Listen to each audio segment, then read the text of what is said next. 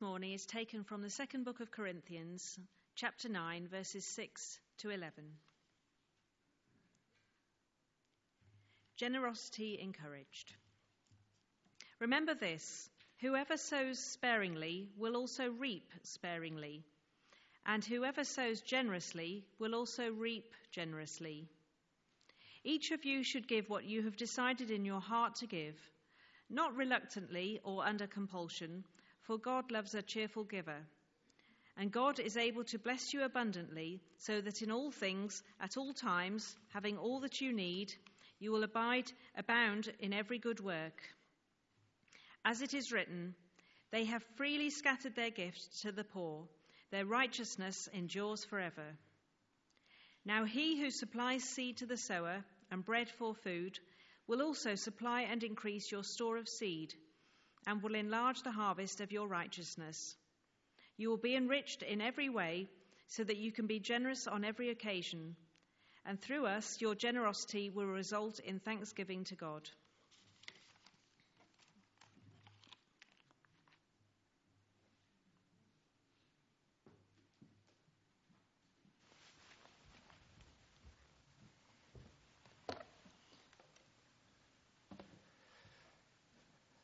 Good morning, everyone. How are you all today? Good. You, have you planned what you're going to do with your new freedoms tomorrow?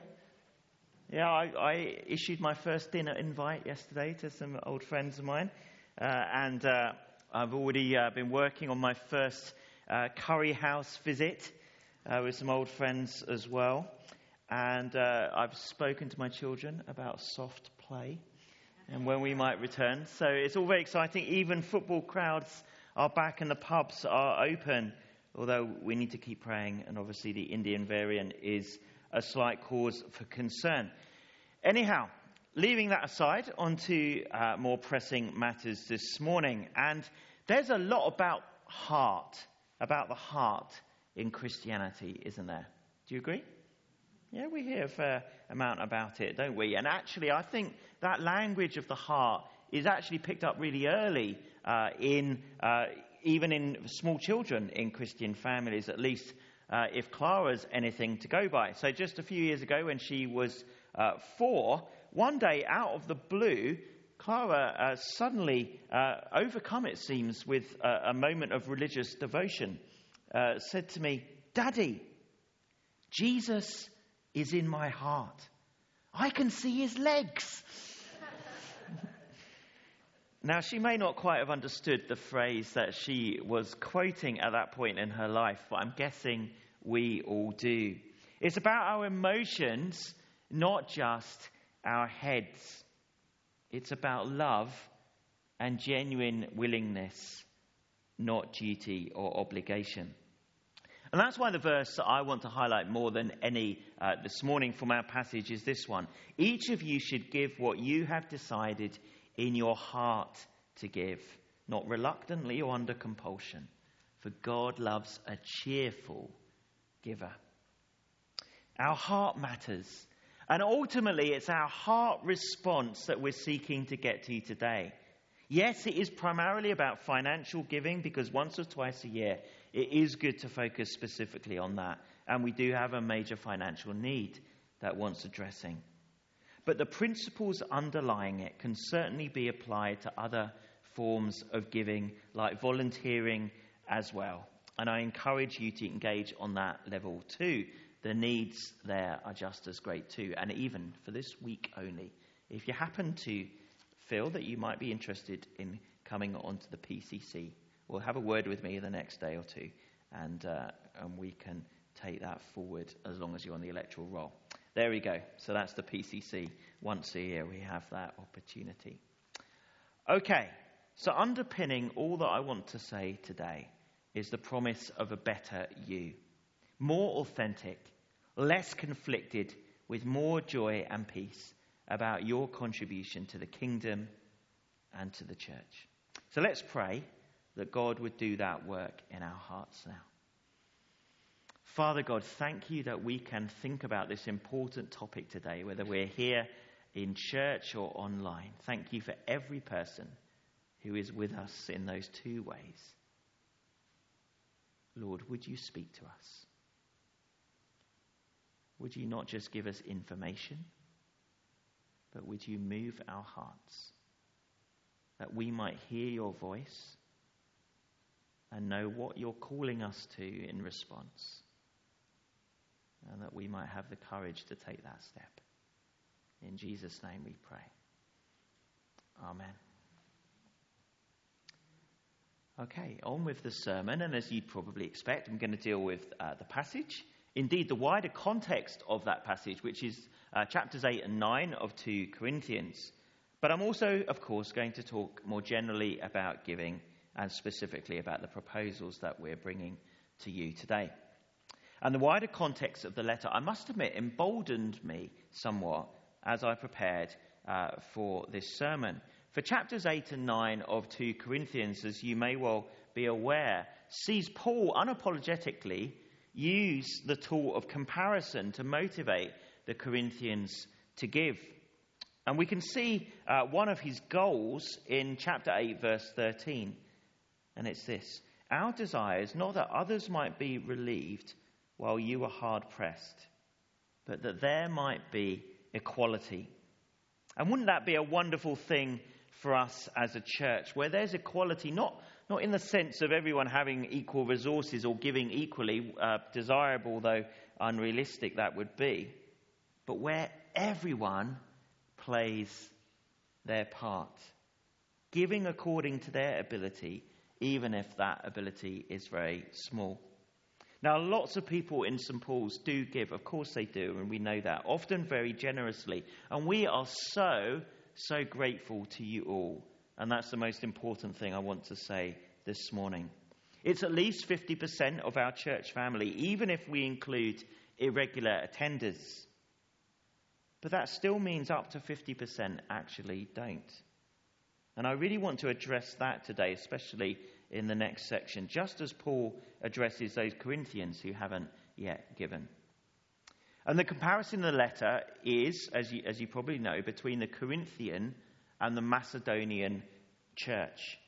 And the cause is a famine in Israel, which the Jerusalem church um, is really struggling with, uh, desperately in need of help. The Corinthians had started enthusiastically, with a small amount initially being raised, and the promises of much more to come. But then things had stalled whereas the Macedonian church, a much poorer set of people, had truly excelled. They are the example to us, and this is what Paul had to say about them.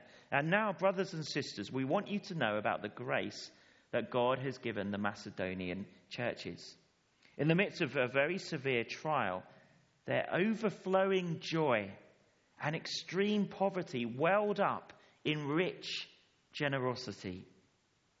For I testify that they gave as much as they were able, and even beyond their ability. Entirely on their own, they urgently pleaded with us for the privilege of sharing in their service to the Lord's people, and they exceeded our expectations. They gave themselves first of all to the Lord, and then by the will of God also to us. Impressed? We certainly should be.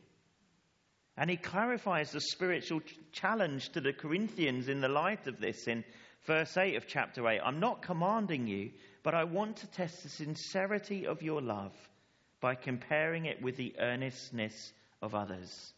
Continuing, now finish the work so that your eager willingness to do it may be matched by your completion of it according to your means.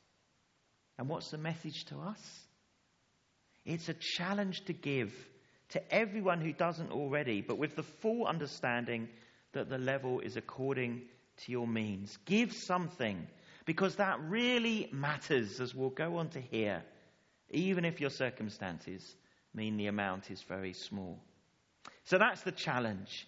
But now I want to address some of the barriers. And in the language of my uh, key verse, my focus here is on what I would call the cheerful non giver.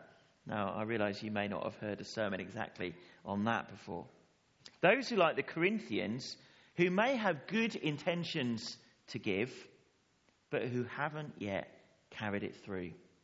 So, what are the reasons for cheerful non giving? Well, I may not have thought of them all, but here are the ones that sprung readily to my mind. Number one, I intend to give, but I just haven't got round to it yet. Now, it doesn't sound great, does it? But let's be honest, most of us have been there for a few weeks or months, at least. I certainly have in the past. But we wouldn't, ex- we wouldn't accept that excuse in the workplace, would we, for something expected of us which we haven't done yet? So, why is it good enough for God? Secondly, I intend to give, but I haven't felt called yet. But I hope, as we've already established, we're all called to give.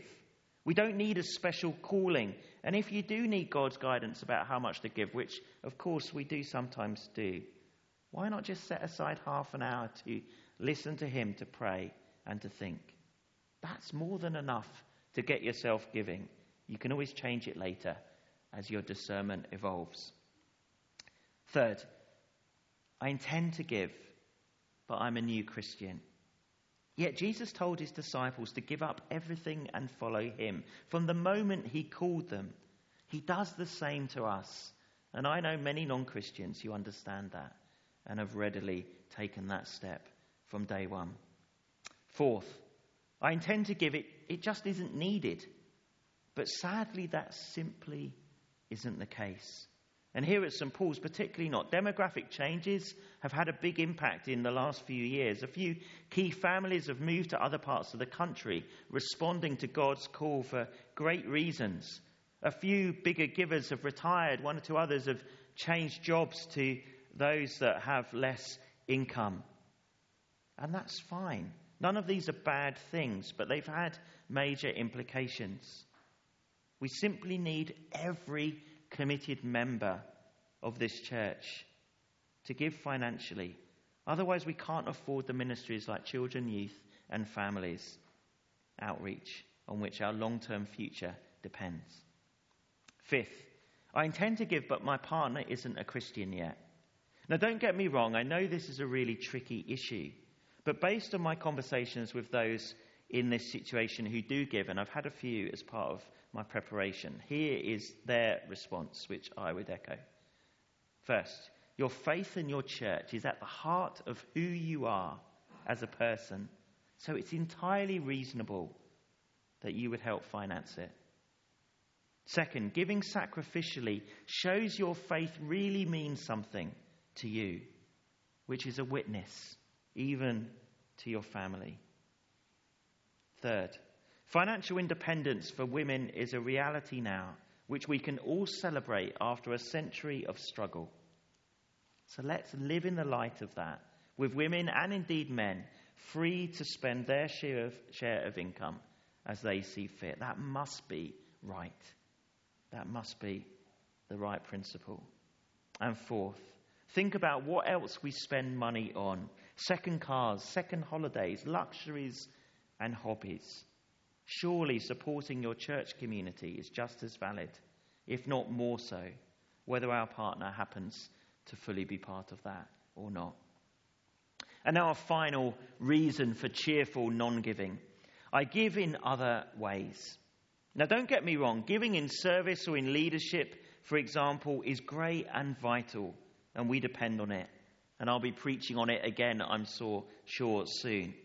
But God said in uh, Paul said, God said through Paul, uh, chapter 8, verse 7, But since you excel in everything, in faith, in speech, in knowledge, in complete earnestness, and in the love we have kindled in you, see that you also excel in this grace of giving. The implication is there. He wants every part of us to be committed. For that's what whole life discipleship is actually all about. Not just the most convenient bits and not leaving the most costly bit out. Now, of course, there will be people in the church for whom giving time rather than money mostly is the obvious route for them because financial resources are simply not there to give. And that's fine. I know quite a few people in that situation. But I'd say, even to them, balance it with just a small amount of financial giving because of the holistic, fully devoted life it represents. And that's true of those who work for charities too. Our work may be for a very worthy cause, but if we're paid, the same principles surely apply. So that's my response to reasons not to give. Let's now focus on the reasons to give, which are certainly just as compelling. And they include the effects of giving, both on us and on the ministry itself. And let's deal with the latter first, and on what the expansion of our investment in children and families ministry could achieve. For as we've heard, that's the centerpiece of our proposal today. Yes, to bring financial solvency as well and tackle our monthly shortfall, but also to recruit a new full time children and families pastor because of all that that could bring. Now, there is, of course, a protective element to all of this, preserving what we already have.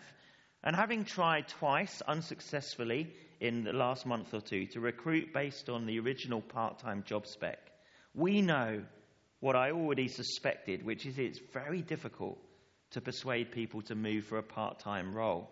It's not what a young college leaver with a children's ministry degree wants to do, and it's not something that someone in an existing children's ministry post wants to move for either, unless they've got other reasons for desperately wanting to leave. Yet, as we prepare to move back to in person children's ministry, hopefully from June the 27th, a new appointment is vital. Without it, disintegration of the ministry could result. We've already had four volunteers step down from the new teams being assembled from September. So we would love to have some new volunteers, and I thank God for one person who volunteered last week. Yet losing the paid ministry leader as well would be the very last thing our teams or our ministry needs. But it's not just Sundays, and it's not just what we already do that should motivate us to give today. During the week, our ministry to schools is vital and hugely appreciated at Crawley Ridge and Prior Heath. Without an in situ children and families pastor, those opportunities cannot be easily taken. Assemblies and RE lessons are a crucial part of our mission to our community and the next generation, and we mustn't lose them. But there are also huge new opportunities that are possible midweek too.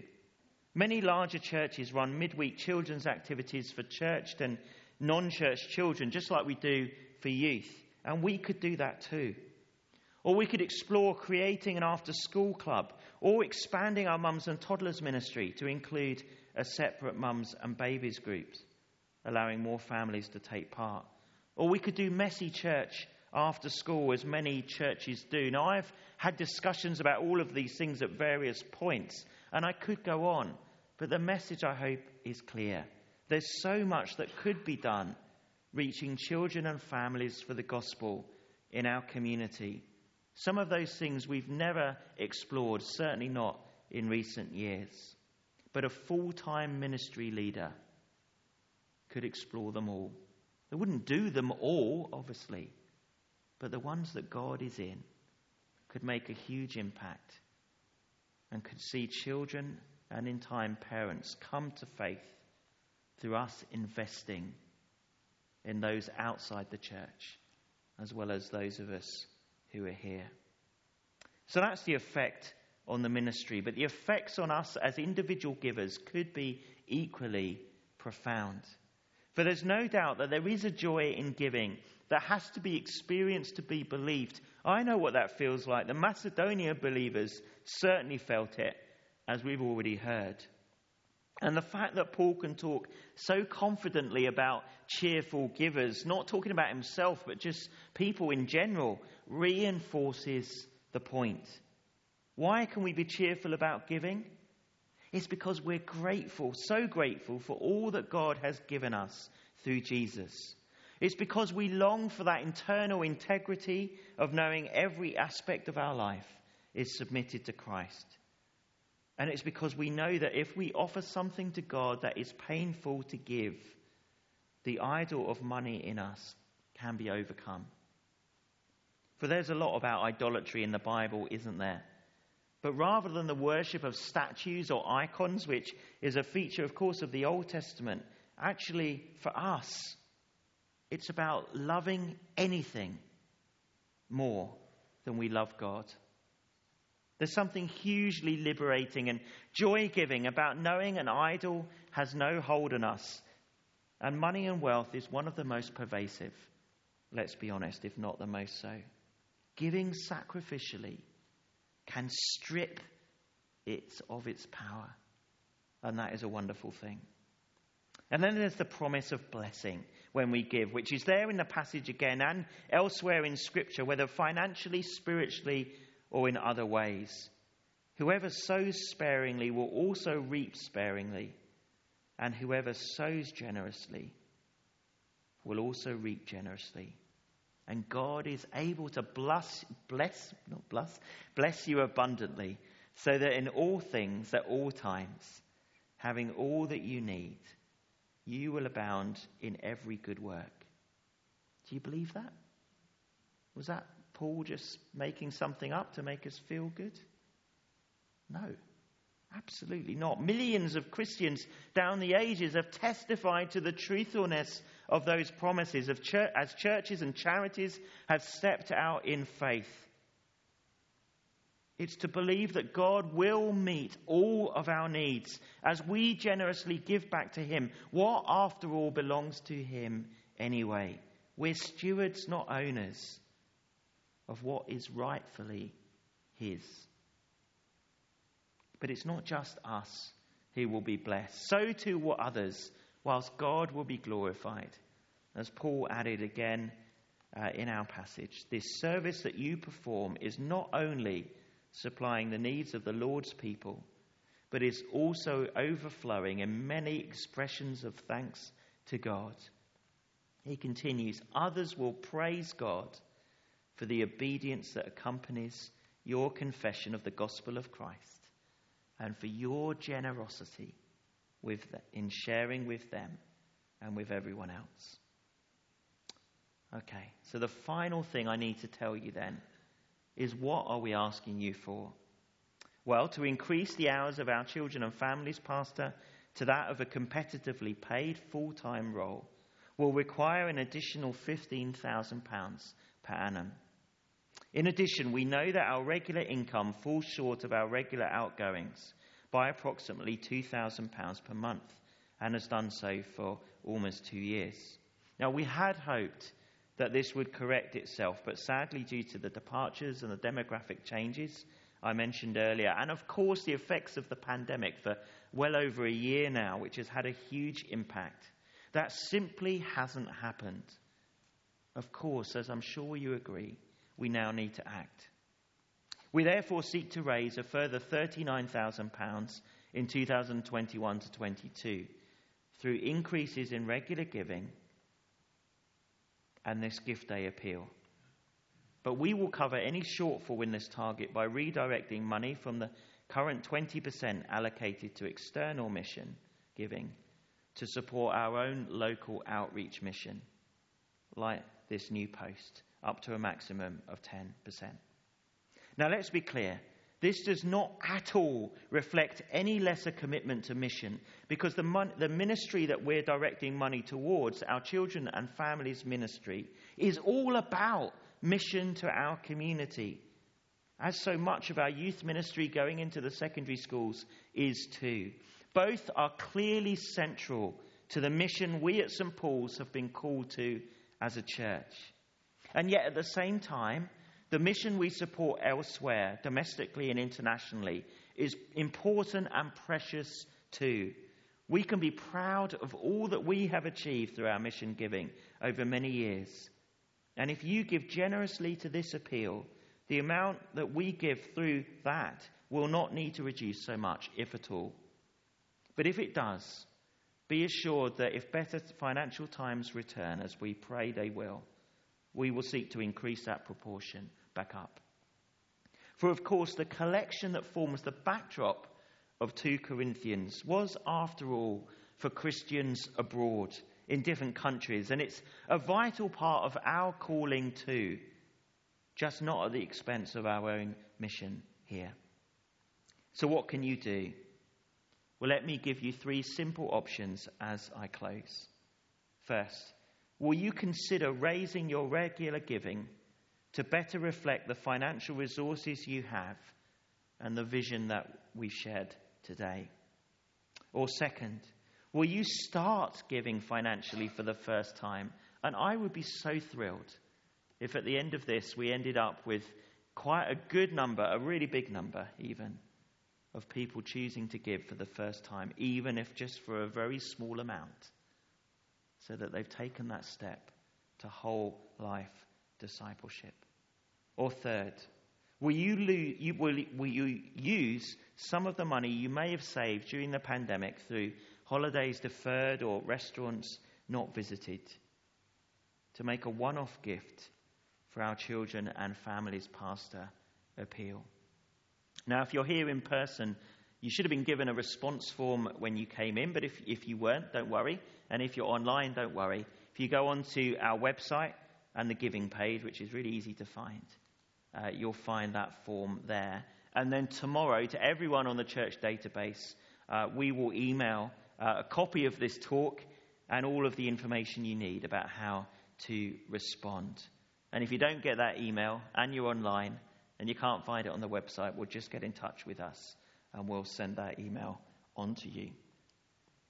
We've achieved so much, haven't we, through our generous giving in this church. Just in my time here, we've had the kitchens, the chairs, the sound system, and the planting of the church in Deepcut.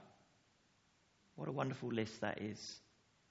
So let's now respond to this latest opportunity with equal generosity knowing that it's investing in the very future of the kingdom in Camberley and of this church. But as we start to pray and reflect on what our response may be, we're going to listen to a song now. A song which takes us back to the question with which I began Where is your heart at? Are you willing to give every aspect of your life over to Christ? Are you willing to give your heart afresh to Jesus this morning by giving generously in whatever way that you can? Well, let me pray for us all now. Father God, thank you that you understand our situation. You understand our limitations. You understand any complexities in our relationships and our circumstances.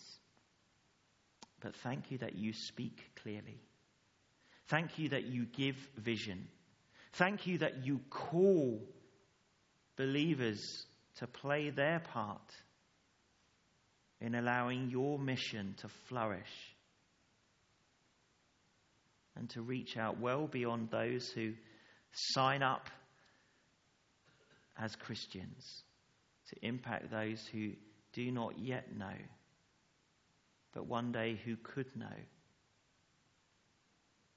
the wonderful truth that you love them, that you made them,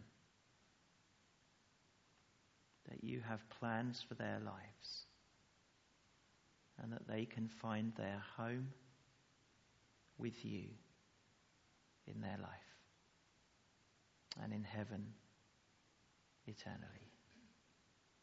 Father God, thank you for the privilege of giving. Would you move us now that our hearts might be where you want them to be? That your mission here might be fulfilled. Thank you, Jesus. Amen.